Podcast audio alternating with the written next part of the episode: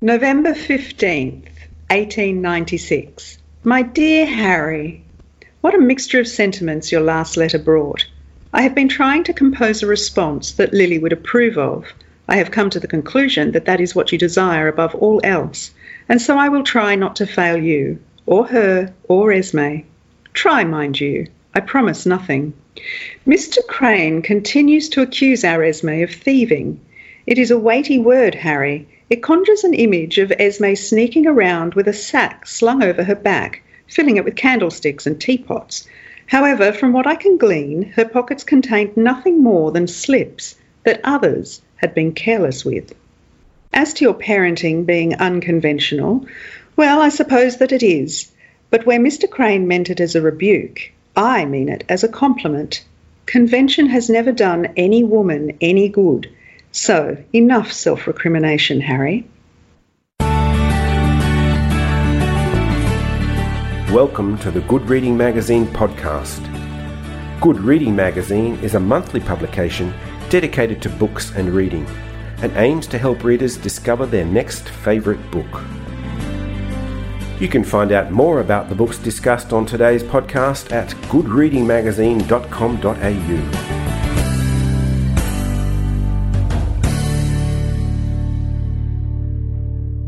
Today I'm talking with Pip Williams about her new book, The Dictionary of Lost Words. Pip, welcome to the Good Reading Magazine podcast.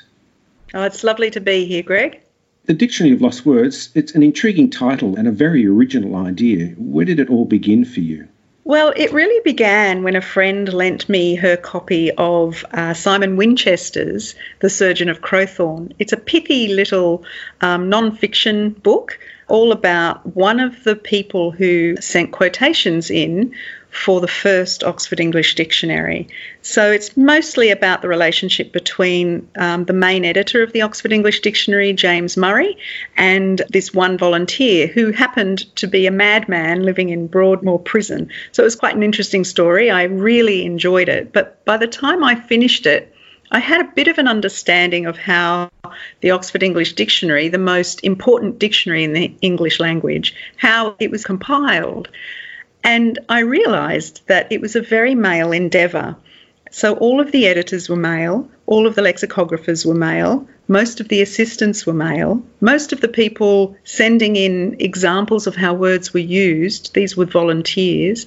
Most of them were male, though there were a lot of females as well. But most of all, the literature that was referred to to come up with definitions of the words that we use was mostly written by men. So we're talking pre 20th century literature. That was the basis of the dictionary's reference material. Um, and so I realised that the dictionary had to be a gendered text, it had to be biased towards male experience.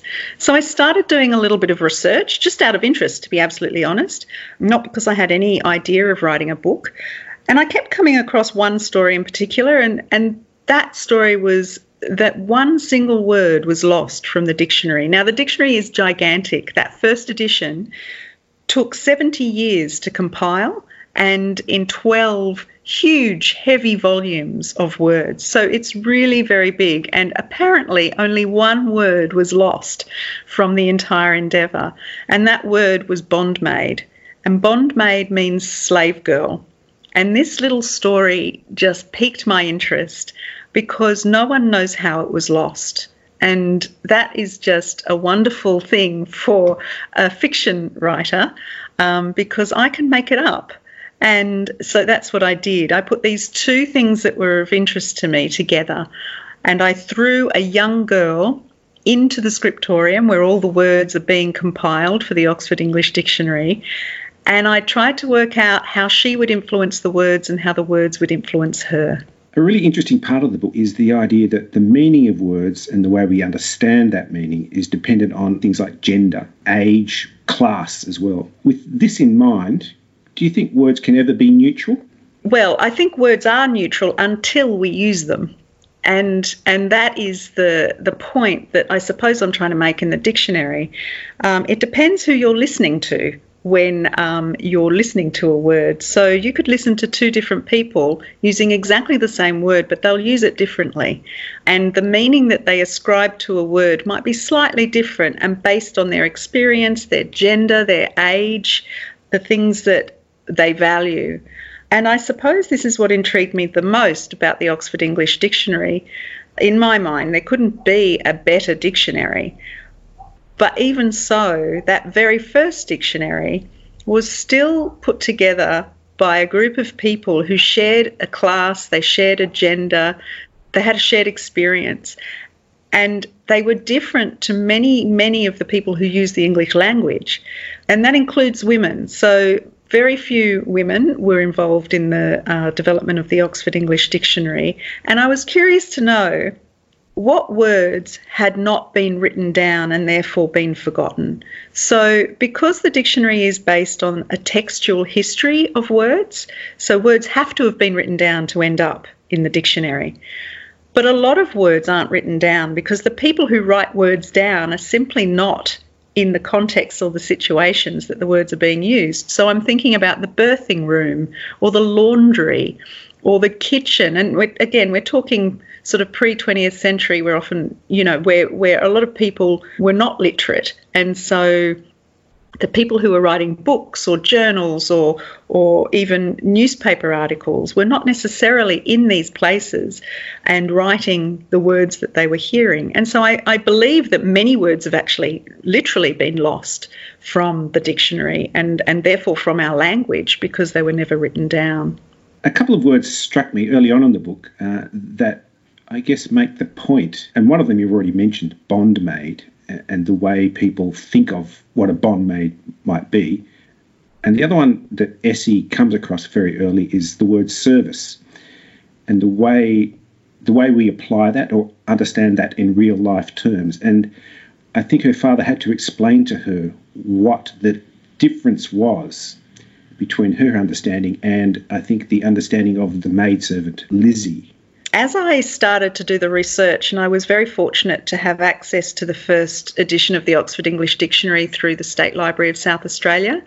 And so I, I had this beautiful experience of turning the pages of these hundred year old volumes, leather bound volumes, and, and you know, running my finger down all of these definitions and reading the history of these words because that's what the Oxford English Dictionary is. It's a history book. I was basically coming across words and finding out about their history, about the life of these words, and realizing suddenly that the words I use every day that I take for granted actually have a life of their own. And I, I have never really understood the life of the words that I use. And in the book, I guess I uh, I take a few words and I treat them like characters in a way. Some of there are a few words in the book that have a character arc, just like Esme does, just like Lizzie does. They have a beginning, a middle, and an end, and they change throughout the book. And I suppose I'm trying to demonstrate in a way how versatile words are, how organic they are, and, and how um, affected by their environments they are, by the people who speak them. So the word service um, was an interesting word because Esme, as a young girl, is being looked after by the maid servant in the big house that's attached to the scriptorium that belongs to the editor. And Lizzie is her best friend and and one of her main um, the main adults in her life.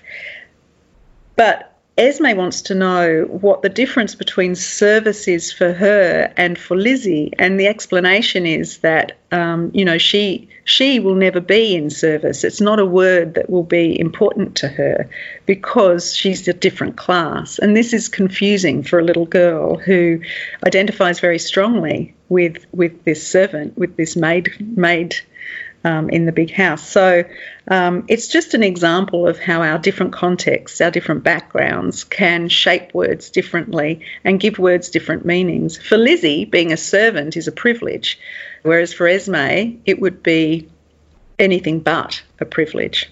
The Dictionary of Lost Words is not just about words, it's also a story about the suffragettes. And the story actually winds a path through the history of the suffrage movement. What was the connection for you between words and the suffrage movement?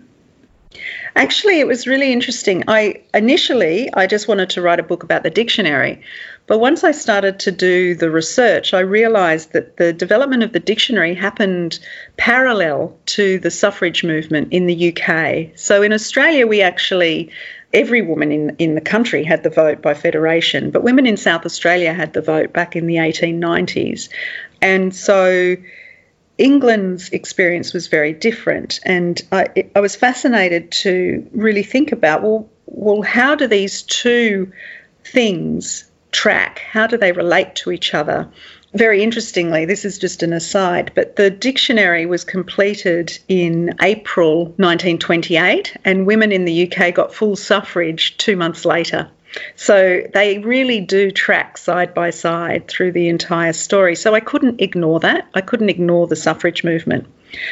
You use the term suffragette, but that actually is a relatively modern word. So, the word that was used before suffragette came along, the word that was used to describe women who were fighting for the vote was suffragist. And in fact, during that whole suffrage movement, suffragists were very differentiated from suffragettes because suffragettes were militant. So suffragettes were willing to cause harm to property and people. And many of the suffragists did not agree with this and they wanted to differentiate themselves. But suffragette, the word, was actually coined by men who were trying to put these women down. They were trying to put them in their place. And putting et on the end of suffrage is like putting et on the end of kitchen. Kitchenette is a smaller, more inferior version of a kitchen. and so suffragette is a diminutive term. It's it's essentially saying that these are little girls acting up. The word itself was originally an insult, but we know it differently to that. And we know it differently because uh, the women for whom it applied decided to own that word. They appropriated it and they called their journal the suffragette. and from then on, the word took on a certain power um, that women still use today. The main character, Esme, Esme Nicoll, starts life in the book as a very young girl, as we've alluded to. And Esme is a, what you might call a hoarder of words. And I love the way you describe the way she finds words words that slip from satchels and rescued from the evening wind and morning dew. Are you yourself a hoarder of words? There's a bit of irony here. So I I have always had trouble with words actually. I'm dyslexic and I often confuse words. So words that sound the same I just use interchangeably to some extent. So I have to always be very careful with um, how I use words because they don't necessarily come naturally uh, and I can confuse them, and I've never been able to spell them properly, and and so on. And yet they are the they are the mode of communication that I've chosen in my life ever since I was small. So um, some people choose painting or drawing or music to express themselves. I've always used words despite the fact that they've been problematic for me. Um, so perhaps it's because they have been a challenge that I've paid more attention to them. As I said, the reason I was interested in this story wasn't wasn't initially because of the words, I suppose, but I became fascinated by the words as I went along. Um, and as soon as I realised that, in fact, words have a life trajectory, that is what propelled me through the story because all of a sudden I realized just about every word, every word I came across seemed to have um, a background story.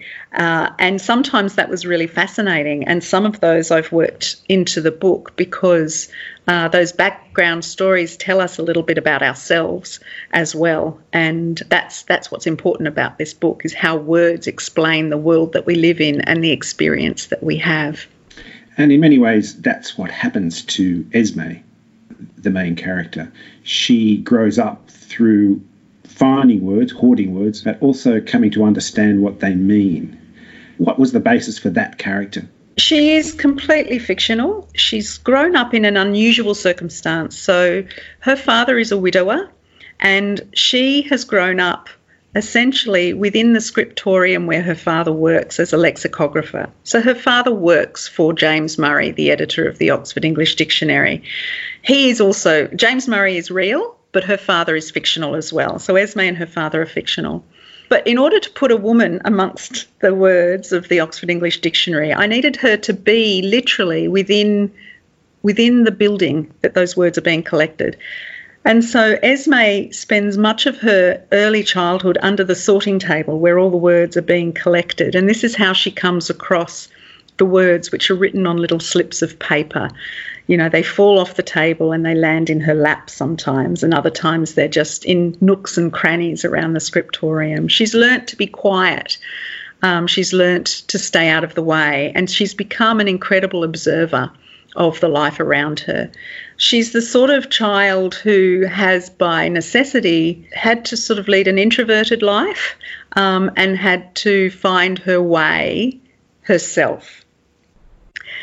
And this is how she starts collecting words and why words are important to her. As she grows older, and because perhaps at that time, this is we're talking late 19th century, early 20th century, her father is is much like her. He's very concentrated on the words. He's an introvert. He's a kind, kind man, but he's perhaps not fully equipped to raise a daughter all by himself.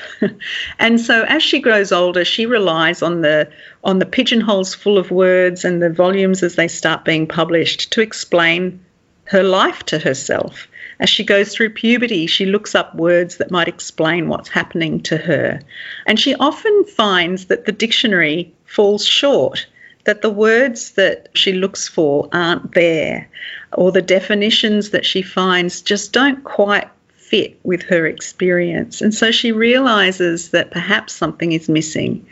And as she gets older, she starts looking for those things that are missing in the dictionary and she starts developing a dictionary of her own, a dictionary of women's words. It's been a wonderful experience reading the book and a great experience talking to you, Pip. Thanks very much for joining me. Oh, it's been a great pleasure, Greg. You've been listening to Pip Williams talk about her new book, The Dictionary of Lost Words. It's published by Affirm Press and is available at goodreadingmagazine.com.au and all good bookstores. My name is Greg Dobbs, and thanks for listening.